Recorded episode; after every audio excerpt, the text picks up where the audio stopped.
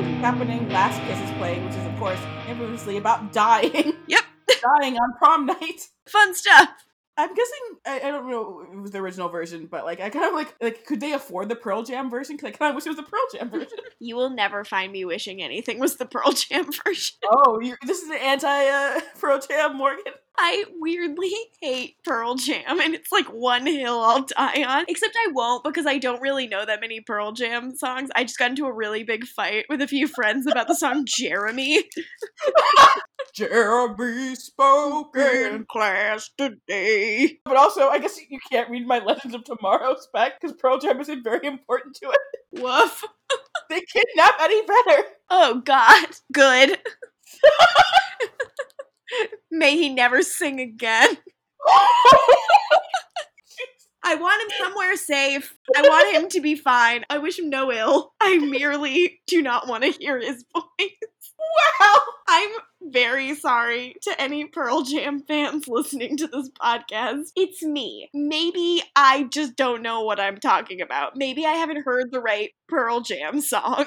The hottest take of the entire podcast. Holy shit. But based on the song Jeremy, they Pearl Jam sucks. By the way, I'm going to end this episode with the, the, the Pearl Jam version of Last Kiss. Fucking hell. I quit the podcast. oh my god. some of my friends sang Jeremy at karaoke and like did Eddie Vedder voices, and I was like, this sucks. This has brought the whole room down. We were all having fun, and this is like a school shooting song that sucks. Why would you sing this at karaoke? We're trying to have fun. Not be reminded about the horrible plague of gun violence in American schools. Oh god.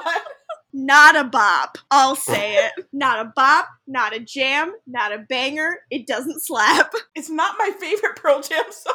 I will listen to a Pearl Jam song of your choosing if you like. but I make no promises to be friendly. I will be honest. You got me crying over Pearl Jam. I'm so sorry. I know I've taken a hard stance here. It was mostly for comedic effect. Jill, do you have any Pearl Jam opinions at all? I am so indifferent. And Jill, I was too until I heard the song Jeremy. And I was like, fuck this. because I think Jeremy, I think Stephen R. McQueen, he owns that name. I'm Oh, so shit. sorry. Oh my god. I'm really sorry. Wow. Um I'm trying to look up, like, what's Pearl Jam's greatest hits? I'm looking at their singles and I'm like, not a fucking one of these rings a bell for me. Super Blood Wolf Moon. Okay.